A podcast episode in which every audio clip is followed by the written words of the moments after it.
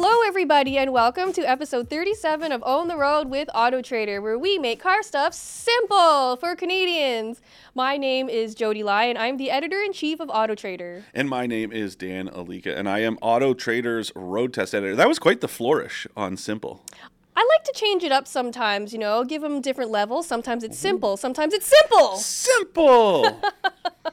Uh, so today, Dan and I are going to be talking about a whole bunch of cars that we must say goodbye to because they are getting discontinued by the end of this year. Pour one out. So this happens all the time. Cars get discontinued for all sorts of different reasons.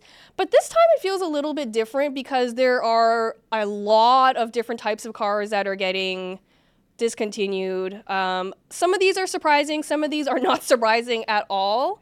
Yeah. Um, and there's been weird ones in the past, like, you know, just kind of for the sake of, of um, understanding, it's like, you know, Hyundai discontinued the Accent uh, a few years ago. Now the sedan went away because nobody was buying it, and then the hatchback went away, and that was kind of a direct result of the venue being added to the lineup. You know, and and don't let you know Hyundai or any other car company fool you. That's purely like financial motives because the venue is more expensive. It, the profit margins on it are way higher. Yeah. So Hyundai wants to sell you a more expensive vehicle. Therefore, it replaced a cheap one with an expensive one. But if you take a look at some of the ones that we're going to go through today, it's age related, it's powertrain related. There are lots of different factors at play. Yeah, especially now because we're kind of seeing a lot more automakers uh, go more heavily into EVs and PHEVs, and so you know PHEVs, you mean? PHEVs. I, I don't like saying it, I but I'm, don't. I'm trying to get used to it. But whatever. Um, so we're just gonna run down this list kind of alphabetically and and you know reminisce about why we loved or hated these cars Okay. and kind of the reasons for why they're getting discontinued. All right. So the first one I'm super sad about. Uh, the Audi R8 is going away. This is the last year that it will ever be available, um, at least in its current kind of setup, which is fully internal combustion. You know, with a V10. Yeah. It's a good car, but yeah, it's like it's a dinosaur.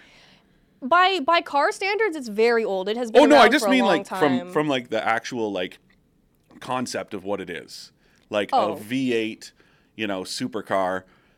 It's like kind of silly that I'm surprised it lasted this long. I mean, people love supercars. Yeah, but I don't know. It just seems it seems weird. I mean, I look forward to whatever is next, and I think like Audi, you know, being back into into racing is Mm-hmm. going to be a huge, uh, you know, help for whatever comes next in terms of like hybrid and pure electric. Yeah, I think so too. So the next time we see an R8, if if it's even called an R8, let's call it a supercar from Audi. It'll Yes. probably be fully electric Yeah. uh, or a plug-in hybrid. Yeah, because yeah, we're seeing that with you know some brands. I mean, it's ironic to me that this is the year that you know the last year that the R8 will be available, and then the Mercedes AMG GT coupe is coming back. Now, it's I was actually just having this conversation uh, with another journalist this weekend about how you know as much as they're different. So the R8 is a mid-engine, you know, V10.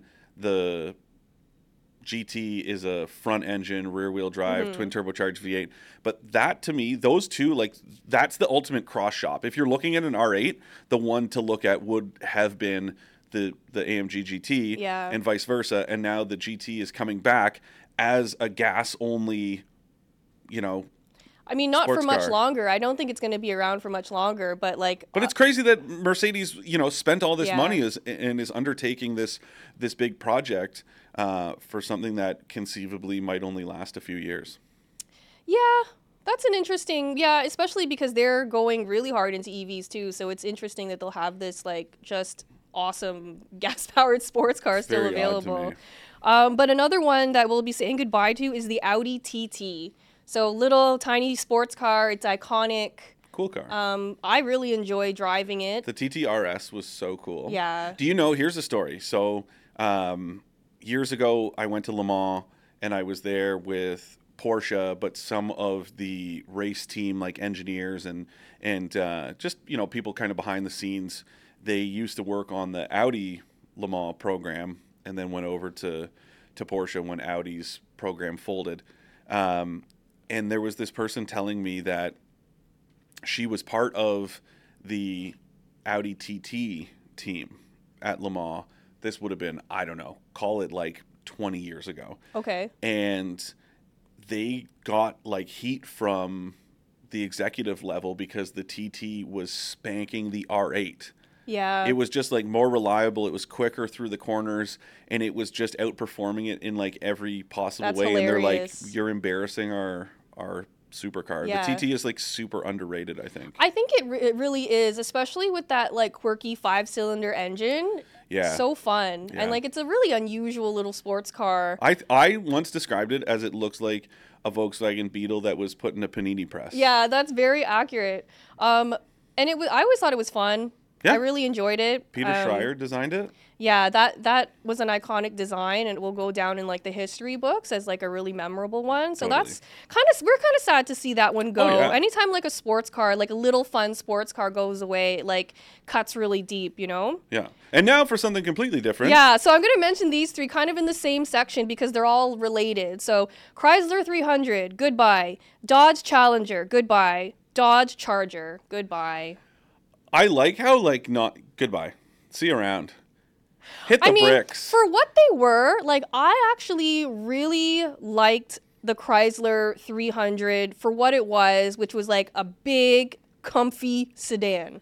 Yeah, and I mean, they're all three of those uh, are built in Brampton, Ontario, and they were kind of the longevity of them. I think is a big deal, right? They they've been around for like fifteen They're plus so years, old. and you know they are, I guess, kind of cool. It's it's funny to watch the resurgence, especially of the Challenger. So the coupe of the three of them.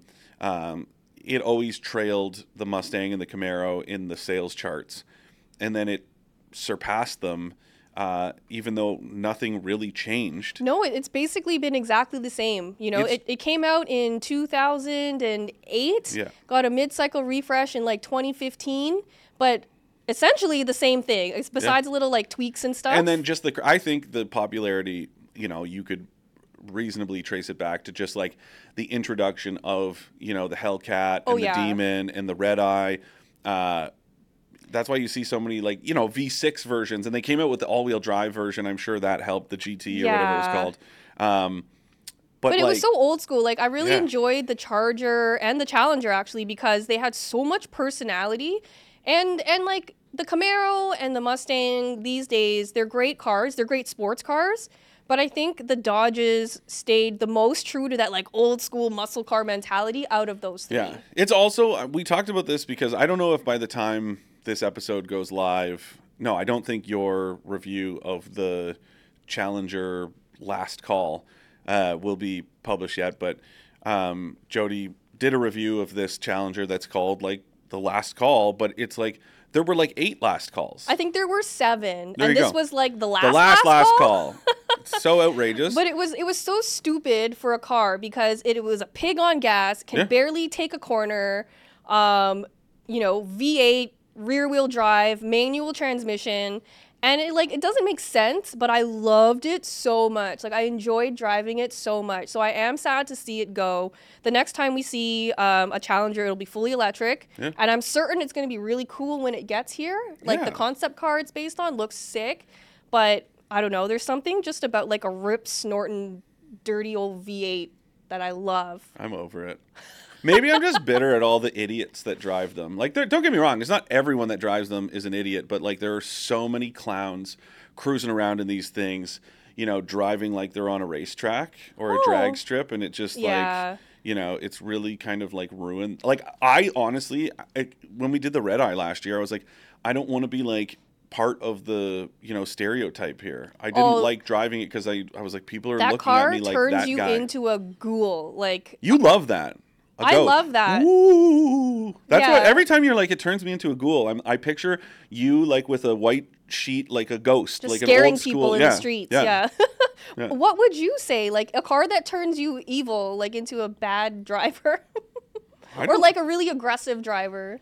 um a BMW driver. Yeah. Yeah. Yeah. This is a car that transforms you into a BMW driver. Something Chris said something so funny the other day. He's like, "Yeah, I really appreciate BMW. They have so many different types of cars that can appeal to so many different types of D-bags." That's true. and I thought it was so funny. But the only commonality between uh, you know all of the BMW models is apparently that signals are optional. You know what? To be fair, these days I feel like BMW drivers aren't the worst. I think they've been replaced by Tesla drivers. I think you might be right, That's gonna get me in trouble. But like, I that's that's a hill I will die on. even this morning on my way in, I was waiting and there was a BMW driver behind me and I was so we were like taking a left and I was like, "Oh, no signal." And then we had to take a right. Oh, no signal. Yeah. And then turned it again, no signal. And I'm like, "You're just you're Fueling living the proof." Oh, stereotype, man. Yeah. Yeah. Um, What a ghoul. I gotta think of a better word. Um, the Ford Edge will be discontinued at the end of this year. I think that. So we have another episode coming um, about cars that we or vehicles we thought were ahead of their time. I wouldn't necessarily say the Edge was ahead of its time, but I do think it was kind of like on the cusp of being something super killer, but it just never really. Don't get me wrong, it was popular, but it was also like, you know, it, it's kind of an appliance. I think so, and that segment has so many heavy hitters in it, so I think it made Yeah. it very hard for the Ford Edge to really pull Yeah. pull forward. But I think it's cool, and that's another Canadian built. That one's that one's built in Oakville, Ontario. Uh, that plant is is being converted into an EV. We don't know exactly what's going to be built there yet, but um, that's another Canadian vehicle that that we're bidding adieu. to. yeah, it's it's always Wait, wait. Let me. I don't want to offend our friend. Adieu. There you go. Yeah. We do to have that people who listen I just wanted to make sure Quebec. nobody thought I was like, you know, being disrespectful to the language. Uh, Um, but that one I, I will I will miss in kind of the sense. But I think it's like, oh, what could have been? Like it was that close to being like the ST version. I remember you drove the ST, and you were like, this thing is not very good. It, I, I was I was I thought something was wrong with the car because it nothing worked the way that it should have worked. Like the transmission was a mess. Everything was just not working. But then when Ford put out the Explorer ST, that thing was everything that it should have been. Yeah. Like a total weapon. It was like, well, I don't know, 460 horsepower Yeah. or something like that. So I just feel like the Edge was kind of like the you know- Forgotten child or something. Yeah. Yeah. Um, on a got? totally different note, the Kia Rio is being discontinued. Wow. Now, R.I.P. this makes me very sad because there are so many of these like small, affordable cars that no longer exist. You know, Honda Yeah. Fit, Nissan Micra, Toyota Yaris, all of these cheap, cheerful, affordable cars are gone. Yeah. And what that means is that a new car prices will go up because, Yeah. like Dan said, you they're going to try to sell you a crossover that's the same size Yeah. but you know a little bit more expensive. Um, and that creates a lot of pressure in the used car market for these models. Yeah, and it just you know it creates this big gulf in affordability um, and also just like accessibility, right? I mean, it's not just about forget interest rates and stuff like that; those are crazy right now. But I mean, come on, we've all either been or are at points in our lives, or we know people that are at points in their lives where it's like, you know, you need. I had this conversation with a friend once about the idea of you know, what's easier to save 500 bucks a month to put towards a car or to finance a vehicle at 500 bucks a month? Of course, the financing is easier because it gives you access to the vehicle now, which is when you need it. And that's what I look at where these cars that we're losing uh, represent, you know, accessibility to jobs for people Absolutely. right especially with the with the job market and the real estate market this big disparity of people in Toronto for instance right it's so unaffordable in the city that people have to commute you know just so that they can afford an apartment but these cheap cars were the way to do that Yeah, and now that they no longer exist, what's happening is that people can't afford these new crossovers that are being offered to them, so they go to the used market. And now what's happening is that because uh, the new car inventory for these small, affordable cars is so small, now the used car inventory for these cars gets more expensive, and, And- it, it creates this big problem. Yeah, and the and the squeeze, you know, that the pandemic caused. Like you see this all the time, right? Anytime there's big and, and we had we had our our VP of Insights Barish on a handful of episodes ago and we talked a little bit about this, but you know, anytime there's like an economic downturn or something major that happens, you see this squeeze because people end up holding on to their vehicles for longer. So that also puts a big damper on the used car market. So affordability in general is way down, and losing access to these new affordable cars is hugely disappointing. And I also understand that the sales don't represent numbers proportionally that they used to, mm-hmm. but still, right now, the only vehicle that you can buy in Canada for less than like, you know, 15 grand or whatever is the Mitsubishi Mirage. It's the only one left. Like- um, and it's a shame because the Kia Rio was a really good car. It always felt like it was not like penalizing you for being on a budget. Like it came, I think it came standard with heated seats and a heated, Heated steering, steering wheel, wheel, which is yeah. crazy at that price. Yeah. So I'm really sad to see that one go um, and to see small cars disappearing in general. yeah. Um, the Kia Stinger will also be discontinued this year, which I'm not surprised to see because honestly, like, not a lot of people bought it. No, and I, I think that was a, it was a Halo product. Yeah. It was like I think that you know anecdotally like kind of put Kia on the map in a in a certain In a new way. Yeah, like people looked at Kia in a different way and said, "Oh wow, you can do something that's kind of like exciting and different." Um, it was always a little bit disappointing. Do you remember like that Stinger Coupe concept, and then like you know the Genesis Hyundai Genesis Coupe, back, and I was like, "Oh, it would have been really cool if that's the direction that Kia went instead." yeah, but, but they would have made it even less popular by doing that, right? oh, for sure. I think by making it a liftback sedan, they, you, you have to make certain compromises. Yeah, I just mean like knowing that it wasn't going to sell Yeah. very well anyways. But but yeah, it did. It was important to the brand. I think the brand's identity changed, or the perceived Yep. identity changed a lot uh, since that was introduced in what 2016, I think somewhere around 2017, I think I Yeah. drove it for the first time. Yeah, so Um, and it was very impressive. It did, and it did ch- kind of change or start a new chapter for the brand. yeah, Um, at that time, they had hired a whole bunch of engineers and designers from you know German companies like BMW and Audi and Yeah. stuff, and so this was kind of proof to the world that like, hey, we could do this too, Yeah. and it was a really good effort. and and in fairness, like a lot of the powertrain was borrowed from or or jointly developed with the Genesis team. Yeah. So the um, I always get confused because the SUVs, the G70, right? The sedan, yeah. the sedan um, shared the same like twin turbocharged V6 or whatever Yeah. it was, and It was good. but there was no manual version of the Stinger, and there was a Not manual here. version of the G70. Only for one year though. I don't. I don't even count that as being. No, I think it was a couple years. The Sport. I thought it was only one year in no, Canada. the, Mm. the the G70 Sport. I think Americans got it. A they got. They might have gotten No, I a think they got a manual rear Stinger. wheel drive Stinger when we didn't. Right, because ours came standard Canada, in all-wheel all-wheel drive. Yeah, Okay. So again, that was one of those things that I'm like, oh, like you know, it would have been cool if we got, if you were not going to do the coupe, then do this manual version. And again, I know it wouldn't have sold very well, but anyways, I think it did the job that Kia had set out. I for think to so too. Yeah. and I'm excited to see what that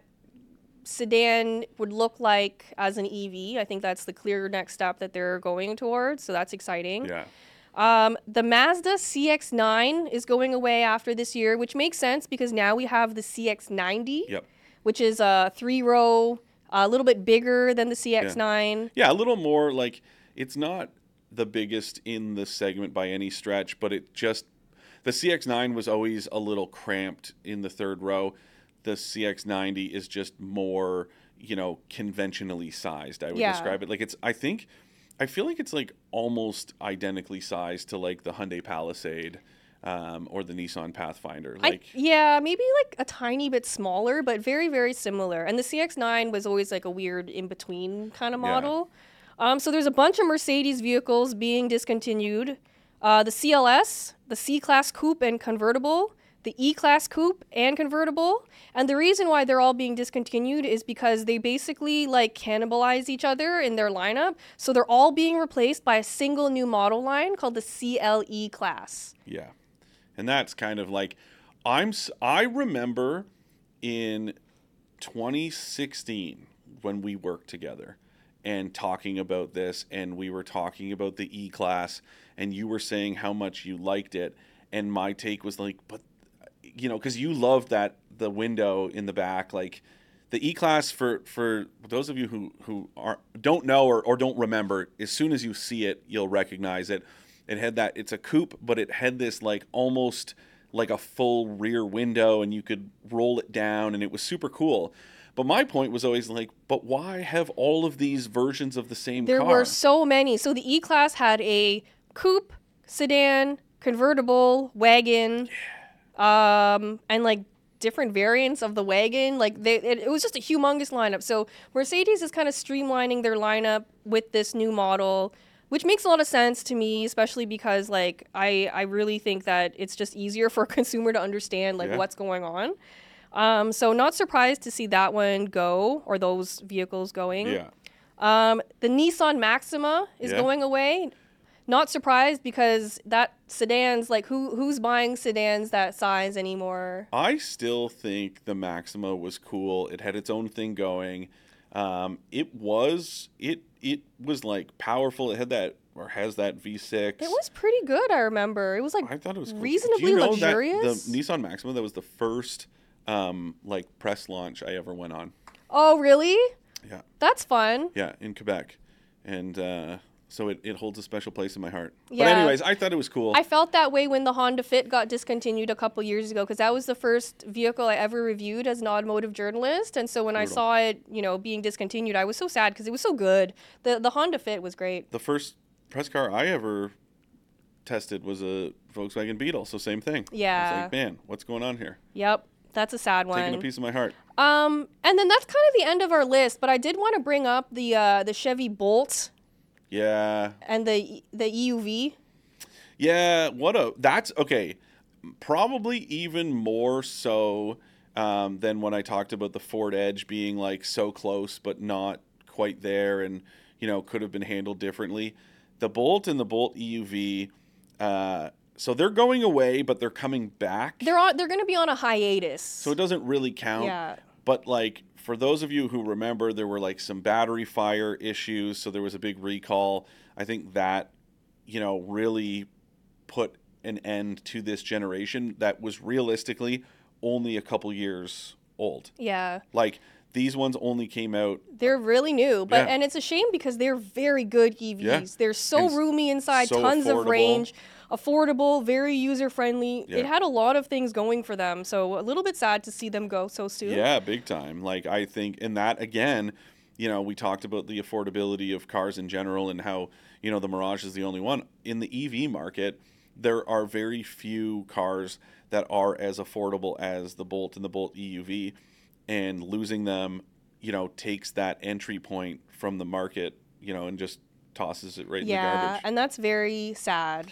Yeah, Boo. I just yeah that that bums me out. But again, it's like you know a hiatus, so there's going to be something in a couple years. But it just means that I guess like the only thing that you could buy as like the entry point, um, so to speak, into the Chevy EV lineup is going to be the Blazer EV, which is Right. substantially It's a more lot expensive. more expensive. Yeah. So yeah, it's really a bummer, and I don't, I don't hold like any one automaker to a different standard and say like, well, you have to offer, you know, the afford, like you have to kind of fall on, on the on the sword for everyone and offer the cheap EV, but it's like somebody's got to do it, and you know, I just feel like that was a good one, and now it's going to be gone for yeah. TBD. Pour Yeah. one out for our homies, Dan. All right. Um, before our Ask an Expert segment, here is a message from the good people at Auto Trader. Save time and money by using Auto Trader, Canada's most trusted place to buy and sell new and used cars. Auto Trader has the most cars, and one of the best features is price badging, so you can feel more confident that you're getting a good deal.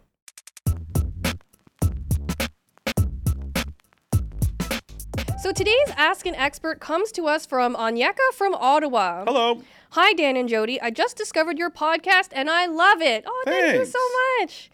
I'm in the market for a family, hybrid, or electric vehicle. My top two criteria are fuel efficiency and third row passenger space. Hmm. In your expert opinions, which models should I consider? I'm fine with minivans, vans, and SUVs. Keep up the great work. Well, thank you so much, first of all.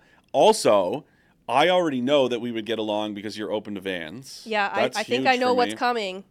Toyota Sienna. It's great. It is honestly so amazing. The efficiency is off the charts. It's got the same hybrid powertrain that so, you know, I would also recommend taking a look at the Toyota Highlander uh, that you can get with a with the hybrid powertrain. It's the same one that's offered in the Sienna, but every time I drive it, I'm like, wow, I'm averaging, you know, right around six liters per hundred kilometers. Which is so good for a car that big. It's just wild. My friends and I took it on a road trip uh, down to Rochester back in the spring, and yeah, we did, you know, and highway. So we've talked about this before, but if you know you've missed those episodes, electrics and hybrids they tend to do a little bit worse on the highway than they do around town, where they can rely on regenerative braking and coasting and all that good stuff.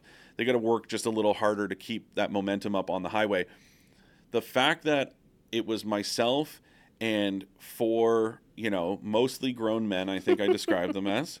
Um, so five of us down to Rochester And all your back- stuff, all all your our bags. stuff, all the beer that we bought while we were down there and brought back with us, um, and still averaged like it was less. I think it was like maybe six point four liters per hundred kilometers. That's so good. It's crazy in a minivan. Yeah, and and I like the Sienna a lot because, you know, it has that proven track record for reliability, but it also comes with a lot of really cool family-friendly features like you can get it with a vacuum cleaner, you can get it with a fridge inside. Well, hold on. I think they actually Did those they- were supposed to happen, and then I think the pandemic Oh. and supply chain shortage issues. But maybe they're available into- now. I'm not but the sure. point the point being, I think from a family friendly perspective, from space, from storage, there's all these like clever little cubbies everywhere.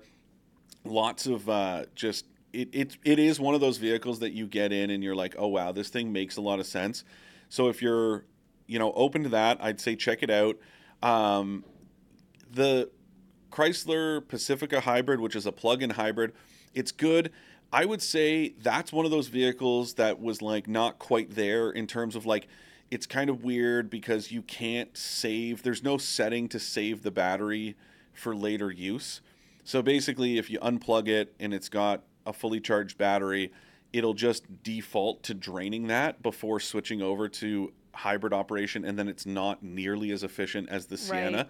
Uh, and then also like the uh, Mitsubishi Outlander plug-in hybrid is also good, but you know if you're if you're open to it, the Sienna uh, or the Toyota Highlander are two very good choices. Yeah, excellent question. Thank you so much, Anyeka. If any of you have questions you would like to ask Dan or I, you can email us at expert at trader.ca.